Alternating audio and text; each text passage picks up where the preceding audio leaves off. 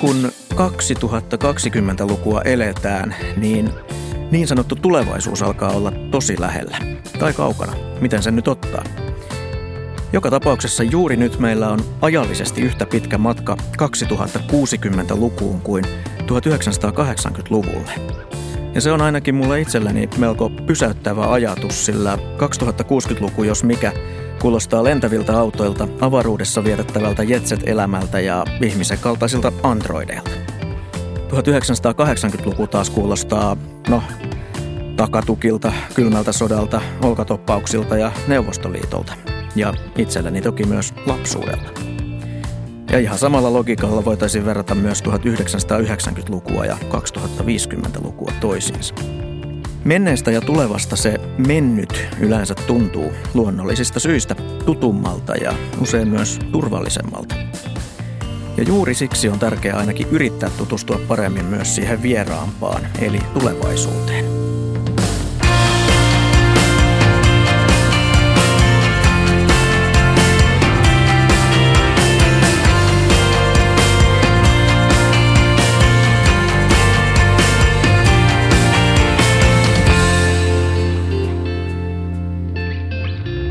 Minä olen Jukka Vahti Sitrasta ja tässä Hyvää huomista tulevaisuuspodcastin jaksossa etsimme vastausta kysymykseen, mitä megatrendit kertovat 2020-luvusta. Tätä kysymystä ovat kanssani pohtimassa johtava asiantuntija ja ennakointikuru Mikko Duuva Sitrasta sekä megatrendejä ja ennakointityökaluja viime vuosina käyttänyt ja levittänyt tulevaisuusvalmentaja ja ennakointikoordinaattori Hanna-Leena Pesonen Lapin liitosta – Tervetuloa tulevaisuuspodcastiin Hanna-Leena ja Mikko. Kiitoksia. Mukava olla täällä. Kiitos paljon. Tämän jakson koreografia on jotakuinkin sellainen, että me jutellaan tässä aluksi lyhyesti Mikon kanssa vastikään julkistetusta Sitran Megatrendit 2020 päivityksestä ja sen jälkeen jatketaan keskustelua kolmistaan siitä, miten Lapissa on tähän mennessä käytännössä hyödynnetty ennakointia ja Puhutaan myös siitä, että mitä ne megatrendit voivat kertoa meille Lapin ja Suomen ja ehkä koko maailman 2020-luvusta. Tervetuloa matkalle tulevaisuuteen.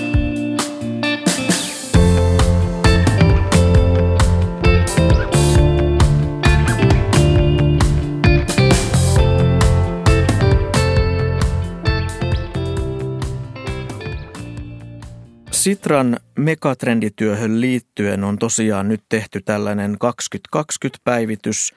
Kerrotko ensin, että miten megatrendejä ylipäätään voi päivittää muutaman vuoden välein ja mitä niille vanhoille megatrendeille oikein tapahtuu? Onko ne nyt tuolla alelaarissa jossakin?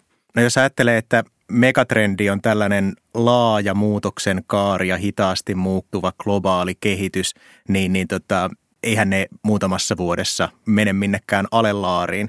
Mutta ehkä voisi ajatella tätä oikeastaan tämmöisen niin kuin näytelmävertauksen kautta, että jos miettii tämmöistä, että maailma olisi tällainen näyttämö, niin nämä megatrendit voisi ehkä ajatella, että ne on tämmöisiä roolihahmoja, jotka sinne tulee. Ja me tiedetään jo käsiohjelmasta, että okei, no tässä näytelmässä on tällaiset niin kuin hahmot. Ne ei sinänsä tule meille niin kuin yllätyksenä ja ehkä niin kuin eri produktioissa säilyvät ennallaan, mutta ehkä näitä yksittäisiä megatrendejä kiinnostavampaa on katsoa sitä niiden välistä vuorovaikutusta ja, ja ehkä, että minkälaisia tulkintoja me ikään kuin annetaan näille tota, päähenkilöille ja minkälaiseksi se näytelmä muodostuu tässä tapauksessa, minkälaiseksi se tulevaisuus muotoutuu.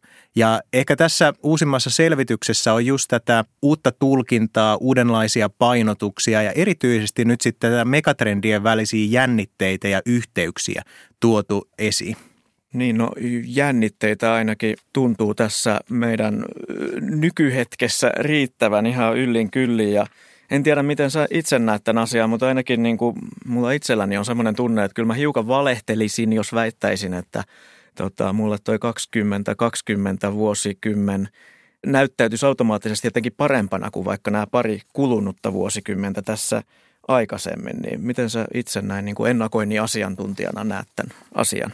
No Kyllä mä itsekin näen tulevan vuosikymmenen ehkä tämmöisenä haastavana ja ristiriitaisena, mutta en ole menettänyt toivoani paremmasta tulevaisuudesta. Monella mittarilla mitattuna niin maailmalla ja varsinkin Suomella menee paremmin kuin koskaan. On paljon sellaisia niin kuin toivoa luovia kehityssuuntia myös havaittavissa. Ja ehkä jo se, että niin kuin me pystytään havaitsemaan tämmöisiä epävarmuuksia ja jännitteitä, kertoo siitä, että me pystytään vaikuttamaan tulevaisuuteen ja rakentamaan parempaa huomista. Jos tästä nyt vastikään julkistetusta megatrendipäivityksestä puhutaan, niin miten sä tiivistäisit tämän päivityksen pääpointit? Jos lähtee ihan siitä, että mitä tällä oikeastaan haetaan, niin ehkä tavoitteena on just viedä sitä tulevaisuuskeskustelua myös eteenpäin. Eli sitä, että toki tällaisia megatrendilistauksia on paljon tehty, niin ehkä tuoda jotain vähän niin kuin uutta ja eteenpäin vievää tähän keskusteluun. Ja sen takia me nostetaan viisi tällaista keskeistä megatrendiä ja katsotaan vähän sitten, että minkälaisia just vuorovaikutusta ja jännitteitä näiden välillä on. Ehkä se oleellisin megatrendi on tämä ekologisen jälleenrakennuksen kiireellisyys. Meillä on ilmastonmuutos, luonnon monimuotoisuuden väheneminen, todella paljon erilaisia tällaista ympäristömuutoksia tässä käynnissä. Voisi sanoa, että meillä on tämä ekologinen kestävyyskriisi ollut ikään kuin sylissä jo jonkin aikaa ja ehkä nyt olisi oleellista pohtia just sitä, että miten tällaisessa ekologisessa jälleenrakennuksessa siirtymässä kestävään yhteiskuntaan, niin miten siinä tullaan tota, onnistumaan. Ja ehkä näitä kaikkia muita neljää megatrendiä voikin katsoa suhteessa tähän. Jos ajattelee niin kuin ihan valtaa ja demokratia yhteiskuntajärjestelmää, niin oleellista on pohtia, että kuinka me onnistutaan tekemään näitä päätöksiä riittävän nopeasti ja toteuttaa toimenpiteitä riittävän nopeasti tilanteessa, jossa ehkä se vallan määritelmä myös vähän muuttuu. Vallassa korostuu tämmöinen verkostomainen valta. Se, että valta määrittyy sillä, että kuinka paljon sulla on vuorovaikutusta muiden kanssa. Toisaalta voidaan sitten katsoa just meidän väestörakennetta. Meillä Suomessa väestö ikääntyy, syntyvyys laskee, työikäinen väestö vähenee – väestö myös monimuotoistuu monella tavalla, työnteon tavat muuttuu ja, ja niin edespäin. Niin silloin ehkä se oleellinen kysymys on, että miten me varmistetaan, että tämä siirtymä tähän kestävään yhteiskuntaan olisi mahdollisimman reilu, että ainakaan se, että se ei toisi uutta eriarvoisuutta. Yksi tämmöinen megatrendi on myös talous, ja talous etsii ikään kuin uutta suuntaansa. Sehän linkittyy suoraan kanssa tähän ekologiseen kestävyyskriisiin, että – oleellinen kysymys on ehkä se, että mitä me tavoitellaan, tällaista talouskasvua ja nähdäänkö ympäristö resurssina vai kenties pystytäänkö me just ajattelemaan sitä meidän talousjärjestelmää uudestaan siten, että me nähdäänkin ympäristön parantaminen tavoitteena. Ja ehkä niin kuin viimeisenä nostana myös voisi tuoda tämän teknologia, joka toki kehittyy edelleen nopeasti, mutta me tuodaan esiin sitä, että kuinka sitä otetaan nopeasti käyttöön se ikään kuin sulautuu kaikkeen ja se tulee niin kuin osaksi meidän yhteiskuntaa hyvin nopeasti ja minkälaisia vaikutuksia siinä on. Ja ehkä tähän suhteessa ekologiseen kestävyyskriisiin se kysymys on se, että, että antaako teknologia tällaisia ratkaisuja vai tuoko se mahdollisesti uusia haittoja vaikkapa kasvaneen energian käytön myötä. Nämä kuulostaa nimensä mukaisesti megaluokan kehityskuluilta, missä sitten jotenkin helposti ehkä yksilöllä, pienellä ihmisellä on vähän voimatonkin olo. Sä oot puhunut tällaisesta tulevaisuustaidosta, jonka kehittämisen avulla jokainen voi lisätä tulevaisuusvaltaansa, niin tota, mitäs tämä tulevaisuusvalta esimerkiksi voisi olla suhteessa vaikka johonkin näistä äsken mainitsemistasi megatrendeistä? No joo, jos tämä kokonaiskuva tuntuu vähän tällaiselta ahdistavalta, niin kannattaa pitää mielessä, että kaikki tämmöiset epävarmuudet ja jännitkeet kertoo siitä, että me voidaan vaikuttaa tulevaisuuteen. Että se ei ole niin kuin määrätty vielä. Ja tällaisella tulevaisuusvallalla oikeastaan mä tarkoitan sitä, että minkälaisia tulevaisuuskuvia meillä on, tai oikeastaan sitä, että kuka saa määrittää ne tulevaisuusnäkymät, mitä meillä on.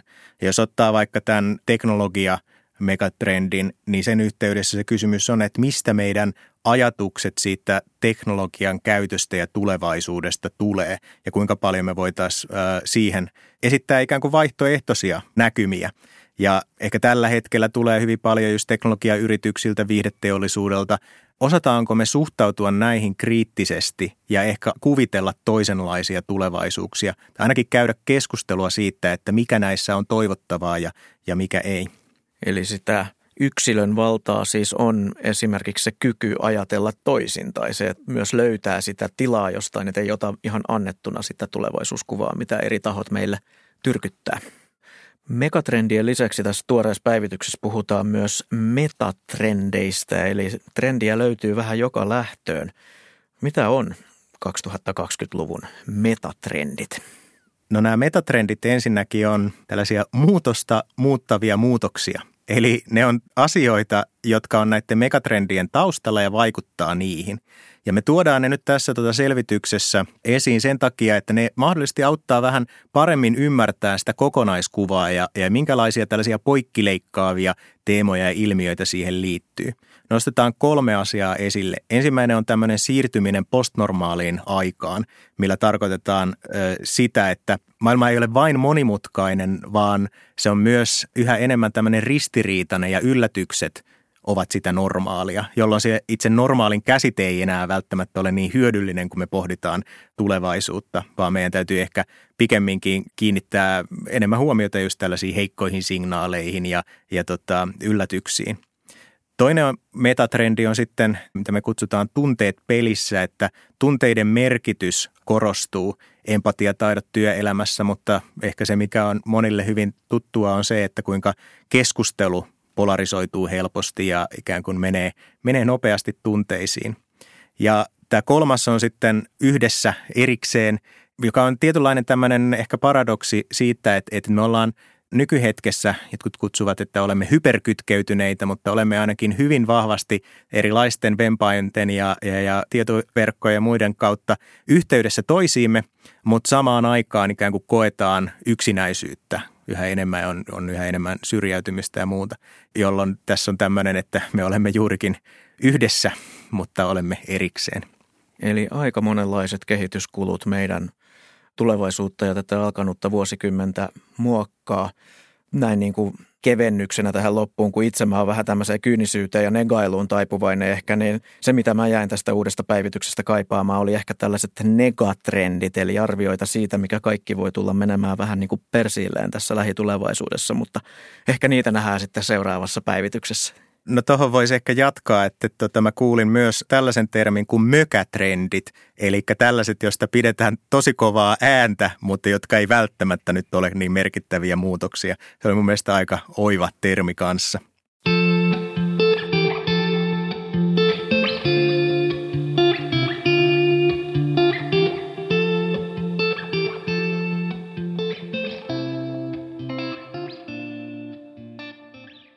Nyt on korkea aika ottaa keskusteluun mukaan myös tosiaan Lapin liiton ennakointikoordinaattori Hanna-Leena Pesonen, joka on mukana tässä tämmöisen eräänlaisen taikayhteyden välityksellä ja taikayhteyden, jota myös puhelimeksi kutsutaan. Ootko Hanna-Leena nyt tällä hetkellä siellä kotitoimistolla Sodankylässä vai toimistolla Rovaniemellä vai missä päin? Olen kyllä Sodankylässä, mutta en ole tällä hetkellä kotona. Selvä juttu, mutta melkoinen matka tässä pitkämallisessa Suomen maassa tässä välissä, mutta hyvin kuuluu kuitenkin. Tämän jakson otsikko on tosiaan, että mitä megatrendit kertovat 2020-luvusta. Ja mä oikeastaan tässä nyt aluksi kysyisin teiltä molemmilta, että onko joku semmoinen kehityskulku, megatrendi tai pienempi trendi, mitä te itse niin kuin henkilökohtaisesti ihan erityisellä mielenkiinnolla seuraatte tai haluaisitte saada tietää, että mitä sen suhteen tapahtuu tässä nyt seuraavien vaikka kymmenen vuoden aikana – No jos minä täältä Lapista aloitan, niin, niin nythän on ihan lähiaikoina uutisoitu sitä, ei tosi mikään minun mielestä uusi uutinen, mutta sitä, että jopa miljoona suomalaista on kiinnostuneita muuttamaan maalle, harkitsevat sitä vakavasti. Ja näin niin kuin taustalta maaseudun kehittäjänä ja kun koko Lapin voidaan kyllä EUn mittakaavassa katsoa olevan, olevan maaseutua, niin, niin tämä on edelleen mielenkiintoinen. Se on mielenkiintoinen myös siltä kantilta, että – miten me voidaan niin kuin realisoida tätä kehityskulkua, joka vielä on niin kuin vasta ihmisten päässä? Miten me voidaan realisoida sitä sellaiseksi, että se muuttovirta kääntyisi tänne? Selvä juttu. Mitenkäs Mikko? Joo, toi oli tosi kiinnostava tämä. Mielestäni just tämä kaupungistuneen maaseutu kaipaa kyllä niitä harmaan sävyjä, ehkä sitä haastamista. Itse kiinnostaa tuon lisäksi erityisesti tämmöinen, mitä mä oon kutsunut tässä selvityksessä nimellä hämmennys on valtaa, joka tarkoittaa ikään kuin tämmöistä uudenlaista ähm, vallan käyttöä tässä keskustelukulttuurissa. Et ei vain ikään kuin kerrota tota valheita, vaan juuri ei niin kuin välitetä ollenkaan siitä, että ovatko asiat valetta vai ei, ja pyritään hämmentämään sitä keskustelua, ja itse se on se niin kuin vallankäytön tota mekanismi. Ja se, mikä siinä niin siis kiinnostaa, tästä on paljon esimerkkejä, mutta se kiinnostaa erityisesti, että miten me opitaan elämään tämän mekanismin, tämän vallan muodon kanssa ja mitä me keksitään ikään kuin siihen lääkkeeksi. Jos itsekin vastaan omaan kysymykseeni, niin oikeastaan vähän samoilla linjoilla Mikon kanssa tuossa, että toi verkostomaisen vallan voimistuminen on musta älyttömän mielenkiintoinen ihan senkin kautta, jos mietitään, miten – paljon erilaiset viestinnälliset vallankumoukset ja teknologiset läpimurrot on muokannut meidän yhteiskuntajärjestystä aikaisemmin menneinä vuosisatoina, niin nyt on ehkä menossa aika iso muutos senkin suhteen, niin hyvin suurella mielenkiinnolla seurailen sitä. Mutta hei Hanna-Leena, te olette Lapin liitossa ja tulevaisuus Lapista hankkeessa tehneet parin viime vuoden aikana aika paljon erilaista ennakointityötä ja sen pohjalta laatineet sit suuntaviivoja Lapin tulevaisuudelle sekä vähän lyhyemmällä aikavälillä että pitemmälle tulevaisuuteen. Niin tuota, kerroksä nyt aluksi jotain käytännön esimerkkejä siitä, että mitä te olette siellä tehneet tämän niin kuin ennakointiin liittyen? Voi ajatella tämmöisenä kahdenlaisena linjana tässä hankkeessa, mitä ollaan tehty. Että me ollaan tosiaan pyritty vahvistaa ihmisten aluekehitystoimijoiden – kykyä ajatella ja katsoa tulevaisuuteen ja sitä kautta niin kuin vahvistaa Lapin muutosjoustavuutta. Mutta sitten tästä, minkälaisia ennakointiprosesseja ollaan tehty. Että jos vähän aukaisen tätä esimerkiksi tätä maaseuvun tulevaisuuskuvien laatimista, niin, niin siinähän tietenkin taustalla on se, että nämä, nämä suuret muutokset koko ajan ympärillä saa ihmiset joko hyvin tosiaan pelokkaaksi, epävarmaksi, ehkä vähän niin kuin – sulkemaankin ajatukset siltä tulevaisuudelta tai sitten lukitaan se katse vain siihen tiettyyn yleensä negatiiviseen tulevaisuuteen. Ja tuota, me kuitenkin lähdettiin tätä purkamaan tämmöisellä laajalla osallistavalla prosessilla, että, että ihmiset näkis niitä monia mahdollisuuksia, mitä se tulevaisuus voi tuuva ja sitä kautta laajentaa myös niitä keinovalikoimaa, mitä maaseudulle pitäisi tehdä ja mitä sille voidaan tehdä, mihin sitä voidaan viiä – siinä meillä oli esimerkiksi tämmöinen tämä Delfoi-prosessi, jossa asiantuntijoita osallistettiin. Ja, ja sitten tämmöinen mielenkiintoinen tulevaisuusdialogien sarja, jossa käytettiin tämmöistä erätaukomenetelmää. Ja se antoi tosi hyvää pohjaa ja materiaalia sitten taas laatia, tai nämä molemmat, niin laatia sitten tulevaisuustaulukon avulla ja edelleen laajasti osallistaen niitä erilaisia tulevaisuuskuvia maaseudulle. Tähän väliin pitää mainostaa, että jos erätaukomenetelmästä haluaa kuulla tarkemmin, niin tulevaisuuspodcastin jakso otsikolla Olemmeko hukkaamassa keskustelemisen taidon käsittelee juurikin sitä, niin sieltä löytyy syvä sukellus tähän dialogityökaluun. Kyllä, sitä suosittelen. Sitten me ollaan tehty myös matkailulle tulevaisuuskuvia. Nyt kun täällä Lapissa tehdään matkailustrategia neljän vuoden välein, on toisaalta niin kuin pohjana sen tekemiselle, mutta ehkä – kuitenkin näissä tulevaisuuskuvissa pyritään hahmottaa vähän sitä pitemmän aikavälin tulevaisuutta, niin, niin kuitenkin enemmän sitten sinne visiotyölle. Ja siinä prosessissa näki kyllä selvästi sitten tämän tuota, ilmastonmuutoksen ja ekologisen kestävyyskriisin nousun ja sen aidon huolen siitä. Ja, ja myös matkailutoimijoiden parissa se halun vaikuttaa siihen. Mutta sitten toisaalta olin huomaavina niin semmoista – tämmöistä piilevää, ehkä ääneen lausumatonta jännitettä tavallaan matkailun kasvuodotusten ja sitten tämän ilmastokriisin välillä. Mutta toisaalta minä koin, että tulevaisuustyö auttoi siinä kuitenkin tekemään niitä jännitteitä näkyviksi ja puhumaan niistä ihan vaan niin kuin tulevaisuutena ilman, että vielä puhutaan sitä, että minkälaista kasvua tavoitellaan. Aivan, eli nämä jännitteet on ollut tässä, tässäkin tullut vastaan, mistä Mikko tuossa aikaisemmin jo mainitsikin ja jotka tässä megatrendipäivityksessäkin nyt on ehkä huomioitu vähän enemmän kuin aikaisemmin. Tota, tässä jaksossa tosiaan etsitään vastausta kysymykseen, että mitä megatrendit kertoo 2020-luvusta, niin voiko näiden edellä mainitsemiesi aktiviteettien pohjalta jotenkin tiivistää Lapin näkymiä nyt alkaneelle vuosikymmenelle? tämän teidän tähän asti se ennakointityön pohjalta? Tiivistäminen on aina hankalaa, mutta kokeillaan. Tuota, no ainakin tuossa johdon strategiafoorumin keskeisimmäksi keskusteluaiheeksi ilmastonmuutoksen lisäksi on noussut tämä demografinen muutos ja väestörakenteen pitkään ja edelleen jatkunut epäsuotaisa kehitys ja sitä kautta osaavan työvoiman puute. Ja kun kuitenkin samanaikaisesti Lapin yritystoiminnalla menee hyvin ja näkymätkin on hyvät, että nehän olisi tulossa suuria investointeja ja matkailu näyttäisi kasvavan hyvin, niin sitten toisaalta se, että riittääkö meillä osaava työvoima ja sitten toisaalta ne kasvun rajat tavallaan, että mikä on niin kuin, kuinka paljon matkailu voi kasvaa, kuinka paljon eri elinkeinot voi kasvaa, miten esimerkiksi kaivostoiminta, joka on, on Lapissa vahvaa. Että tämmöiset keskustelut ja nämä asiat vaikuttaa paljon Lappiin. Ja se on varmaan ollut niin tämä ennakointi – ja näiden työkalujen käyttäminen myöskin yksi keino sitten niin kuin käsitellä näitä jännitteitä, jotka toki nyt on niin kuin olemassa jo ennestään, että ne ei ole pelkästään tulevaisuutta, vai kuinka? Joo, kyllä nehän näkyy tässä päivässä, että ja esimerkiksi väestörakenteen eh, kehityksen onhan se näkynyt jo pitkän aikaa, että olisihan siihen tavallaan pitänyt älytä reagoida jo paljon aikaisemmin, mutta, mutta sitten kun se niin kuin ongelma kasvaa tarpeeksi isoksi, niin sitten siihen – Eli kun se kasvaa tavallaan megatrendin luokkaan, niin sitten, sitten siihen niin kuin reagoidaan enemmän.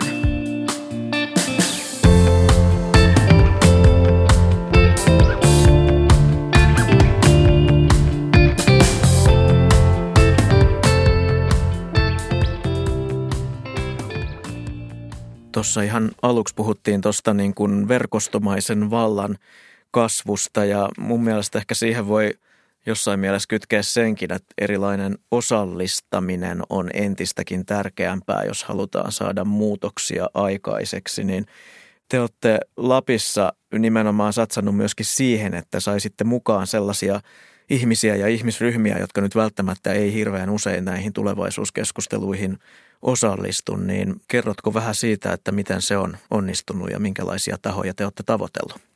Se, että siinä kun oikein innoissaan lähdetään kehittämään, niin, niin siinä, siinä mutkat suoristuu ja, ja tuota, toisaalta mennään niin kuin hakemaan suoraan ratkaisuja pysähtymättä ongelman ja sen ymmärtämisen ääreen kunnolla. Ja sitten tapahtuu myös tämmöistä, että jos osallistetaankin, niin kuin maaseudun kehittämisessä kyllä paljon osallistetaan, niin siinä tapahtuu kuitenkin semmoista – siihen osallistuu ne, jotka yleensäkin osallistuu ja ne samanmieliset ja jo ennestään aktiiviset. Ja sitten tyydytään kuuntelemaan niitä, koska ollaan annettu periaatteessa tilaisuus muillekin osallistua.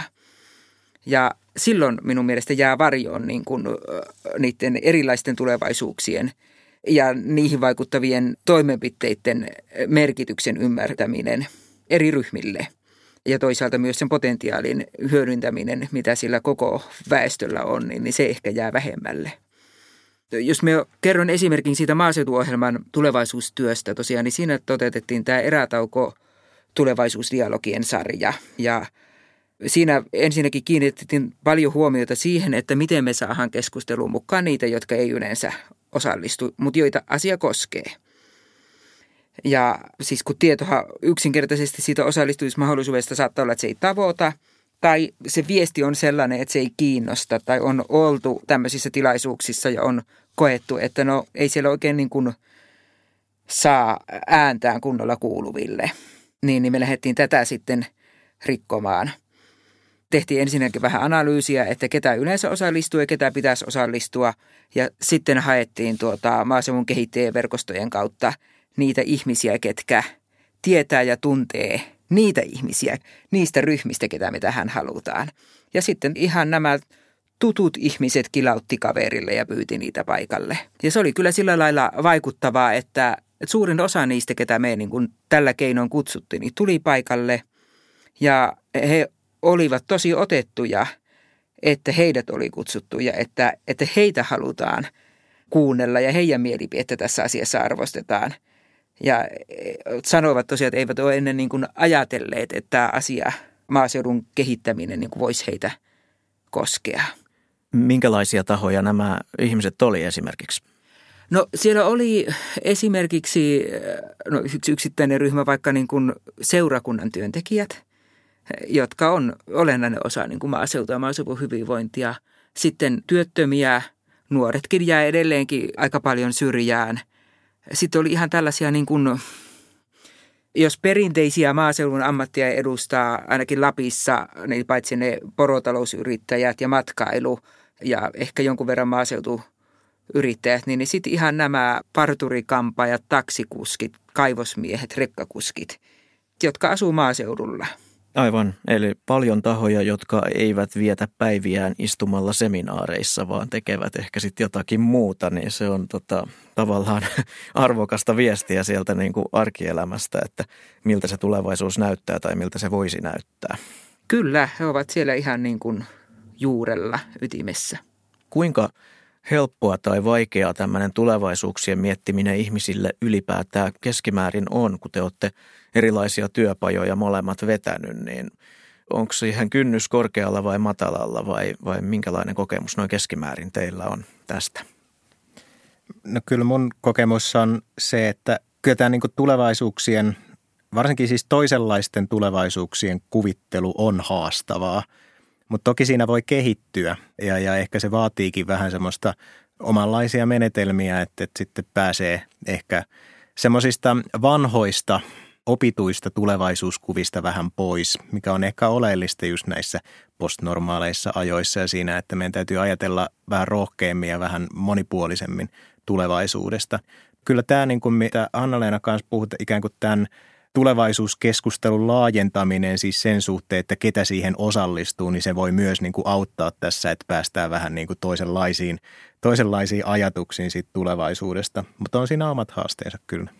Me, mulla tulee mieleen yksi tämmöinen siis tämmöinen analogia ihan täältä elämästä Lapissa tähän, että me olin kerran hiihtämässä pimeässä, kun täällähän on aika pimeää, otsalampun valossa hiihin ja siis nyt tässä – julkisesti tunnustaa, että minä pelkään pimeää tai olen pelännyt pimeää. Arvaatte varmaan, että sitten se lamppu sammui, kun on siellä keskellä korpitaivalta hiihtämässä vielä oli joku kymmenen kilometriä kotiin. Ja siinä vähän niin kuin, että mitä tässä nyt pitäisi tehdä ja pitäisikö sulkea silmät, että ei näe sitä pimeyttä. Ja varmaan oikeastikin niin kuin, kun pelkään, niin varmaan se on ensimmäinen reaktio, että laitetaan silmät kiinni, että minä näe, mitä täällä on. Eihän silloin näe yhtään mitään, ei näe mennä eteenpäinkään. Mutta siinä sitten kun kai sitten uskalli sinne silmät aukasta, niin siinä sitten kun silmä alkoi tottua siihen hämärään, niin alkaa nähdä selvemmin. Ei, ei tarkkaan, mutta paremmin, niin kuin että tuolla on kanto, tuo on kivi, joo, ja tuo on tuo kaatunut puu, se on ollut tuossa ennenkin. Ja tavallaan sillä lailla niin kuin, sit, sitten alkoi niin kuin tottumaan siihen, että a, ei, täällä ei olekaan mitään niin kuin vaarallista, ja alkoi näkemään paremmin. Ja silloin pääsin paitsi pois sieltä metästäni, niin siitä pimeän pelosta eroon – niin mä jotenkin vertaan tätä nyt tähän epävarmuuden näkemiseen sillä lailla, että tulevaisuuttakin kyllä hahmottaa paremmin, jos ne silmät on auki ja sinne katsoo tarkkaan ja vähän pitemmän aikaa. Ja se, että kun näkee paremmin, ei hieman paremmin, niin, niin ei myöskään pelota niin paljon. Mutta toi on hyvä yleisneuvo tilanteeseen kuin tilanteeseen, että kannattaa uskaltaa pitää silmät auki, ainakin ennemmin kuin pitää niitä kiinni. Oliko Mikolla jotain kommenttia tähän analogiaan? Aivan fantastinen analogia. Mun mielestä kuvaa hyvin just sitä, että ennakointi, tulevaisuusajattelu parhaimmillaan juuri vähentää sitä epävarmuutta ja, ja, ja hämmennystä ja, ja, ja kaikkea. Että et kyllähän niin antaa keinoja hahmottaa sitä hyvin sotkuiselta tai epämääräiseltä näyttäytyvää tulevaisuutta, kunhan sitten jaksaa juuri pitää niitä silmiä auki vähän aikaa. Tuossa alussa puhuttiin näiden erilaisten kehityskulkujen välillä olevista jännitteistä ja Hanna-Leenakin niihin viittasi jo tuossa aikaisemmin, että esimerkiksi tämä niin kuin kestävyys versus sitten vaikkapa matkailun edistäminen ja näin poispäin, niin tota, miten te itse näette, miksi näiden jännitteiden huomioiminen on tärkeää ja mitä se on tuonut lisää tähän niin kuin ennakointityöhön? No kyllä mä näen nämä jännitteet nimenomaan sellaisina asioina, joihin voi erityisesti vaikuttaa.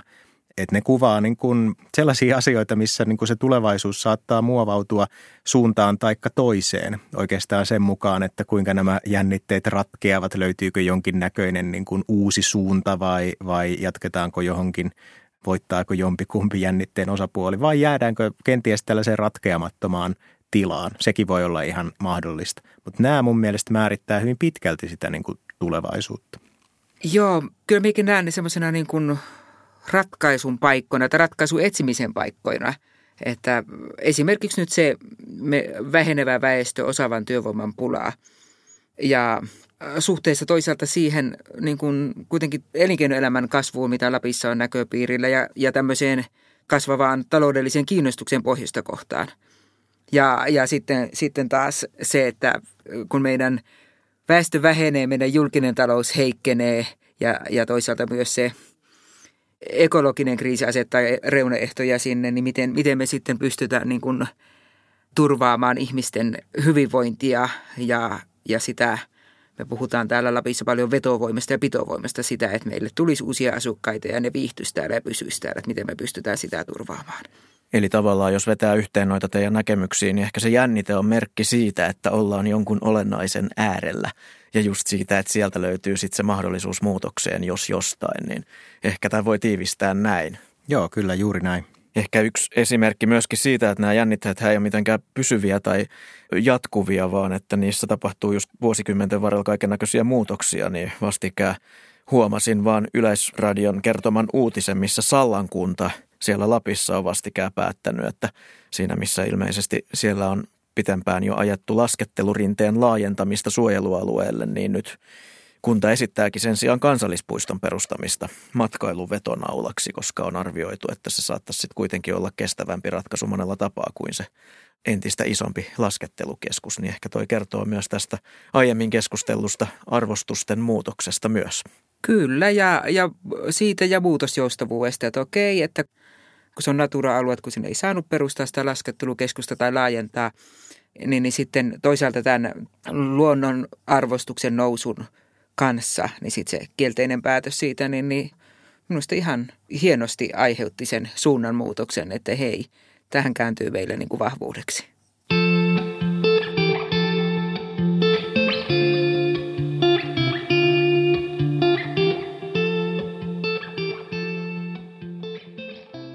Nyt on tässä jaksossa tullut aika jo lähes klassiselle foliohattu-osiolle. Tässä noin yhden kysymyksen mittaisessa osiossa pohdimme jotakin jakson aiheeseen liittyvää salaliittoteoriaa, pelkoa tai todellista tai kuviteltua uhkakuvaa.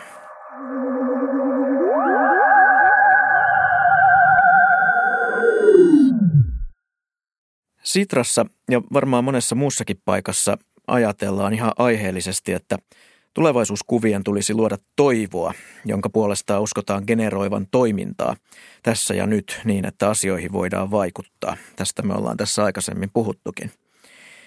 Foliohattukysymyksenä mulla tällä kertaa oikeastaan on se, että onko vaarana, että tällainen posi pasi tai posi pirjo puhetapa tulevaisuudesta voi jättää tämän hetken oikeat ja vaikeat rakenteelliset ongelmat esimerkiksi eriarvoisuudesta – liian vähälle huomiolle, että onko tässä riskinä, että upotaan tällaiseen tulevaisuushöttöön sen sijaan, että kohdattaisiin kova todellisuus tässä ja nyt.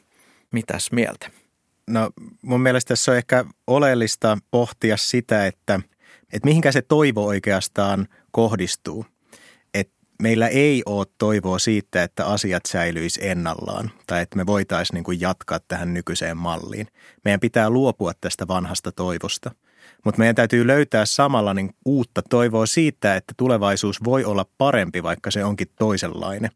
Ja tämän lisäksi toki on siis hyvin oleellista kytkeä nämä tulevaisuuspohdinnat toimintaan. Ettei nyt ihan vaan, no tietenkin se on, se, se on näin tulevaisuuden tutkijan näkökulmasta on mukavaa ajatella tulevaisuutta ihan vaan tulevaisuuden takia, mutta kyllä se niin kuin oleellista silti on niin kuin ajatella, että no mitä me tehdään nyt sitten loppujen lopuksi toisin. Mutta toisaalta sitten, jos me ei kuvitella niitä toivottavia tulevaisuuksia, niin väittäisin, että niitä on kyllä todella hankala saavuttaa. Mitenkäs Hanna-Leena näkee asian?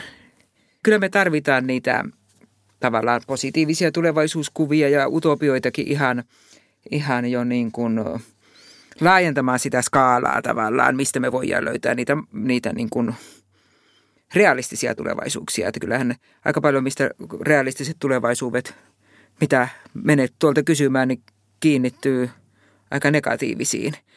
Ja sitten jos ajattelee suomalaisten tulevaisuuskäsityksen muuttumista, tai mitä se nyt on, niin, niin tuntuu, että me ollaan nyt niin kuin menossa, menty ajassa takaisin jonnekin 1700-luvulle. En ehkä karrikoiden, mutta aikakäsityshän oli silloin tämmöinen syklinen, vai vuodenajat seurasi toistaan, ei, ei niinkään vuodet, että et kehitys olisi mennyt eteenpäin. Tulevaisuus oli menneen toistoa tai sitä pahempaa, tai sitä ei ollut. Ja elämä oli nollasummapeliä. Kun me ollaan voitu rikkoa se silloin jo 1800-luvun loppupuolella, niin kyllähän me voidaan tämäkin nyt rikkoa. Meillä on paljon, paljon paremmat mahdollisuudet siihen nytten. Eli tavallaan vastauksena tähän hieman provosoivaan foliohattukysymykseen on se, että meillä ei ehkä ole varaa jättää hyödyntämättä niitä tulevaisuuksien tarjoamia työkaluja, jos me halutaan puuttua näihin tämän hetken epäkohtiin.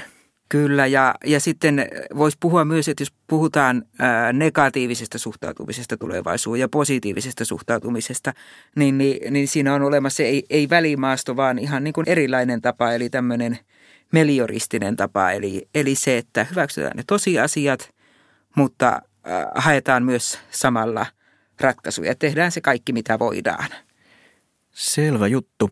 Vielä viimeinen kysymys teille molemmille – mitä teidän mielestä meistä kuka tahansa voisi tehdä jo tänään, jotta huominen ja nyt alkanut vuosikymmen olisi aiempia aikoja parempi? No mulla on tähän tuli mieleen, että niin kuin kolme tällaista vinkkiä, josta kaksi on ehkä tämmöisen tulevaisuustutkijan abstraktia tasoa, mutta mun mielestä tässä hetkessä on oleellista unelmoida parempia unelmia, niin kuin Fred Pollack kirjoittaa. Lisäksi tähän niin kuin osallisuuteen liittyen ja, ja tulevaisuuskeskustelun laajentamiseen liittyen on oleellista kuunnella sitä erilaisuutta, kuunnella sellaisia tahoja, joita ei välttämättä muuten ole tullut kuunnelleeksi. Ja sitten tämä kolmas, ehkä hieman konkreettisempi ää, vinkki on, että, että Äh, joka liittyy erityisesti tähän ekologiseen jälleenrakennukseen, ekologisen kestävyyskriisin ratkaisemiseen, että menkää tekemään Sitran elämäntapatesti ja sieltä löytyy sitten kyllä vinkkejä, että mitä itse kukin voi asialle tehdä.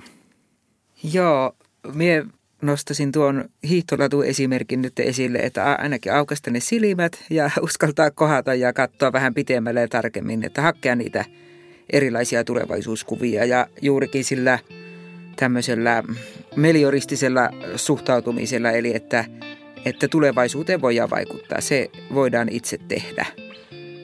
Jokaisella työpaikalla ja vaikka ihan perheissä voidaan lähteä harjoittelemaan rakentavaa vuoropuhelua ja samalla hakea lisää ymmärrystä siitä, että mitä me yhdessä, mitä minä itse voidaan tehdä kestävän tulevaisuuden hyväksi. Selvä juttu, eli silmät auki 2020-luvulle. Kiitoksia paljon teille molemmille. Kiitos. Kiitoksia.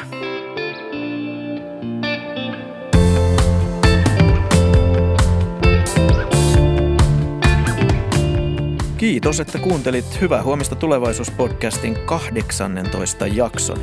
Tulemme palaamaan tässä jaksossa mainittuihin megatrendien välisiin jännitteisiin vielä tarkemmin tulevissa jaksoissa myöhemmin tänä vuonna.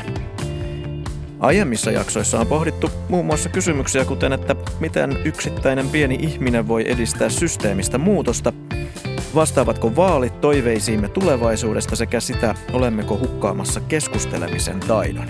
Ja monia muitakin kysymyksiä on ollut esillä. Kaikki jaksot löydät Apple-podcasteista ja Spotifysta, esimerkiksi hakusanoilla hyvää huomista. Laitathan podcastin tilaukseen, niin saat kaikki uudet jaksot tuoreeltaan kuunneltavaksesi. Niin ikään kaikki jaksot löytyvät toki myös Sitran verkkosivuilta osoitteesta www.sitra.fi kautta tulevaisuuspodcast. Liity keskusteluun jaksojen aiheista Twitterissä hashtagillä tulevaisuuspodcast. Aiheita jaksoihin tai palautetta voit lähettää myös sähköpostitse osoitteeseen tulevaisuuspodcast at sitra.fi. Kuulemisiin.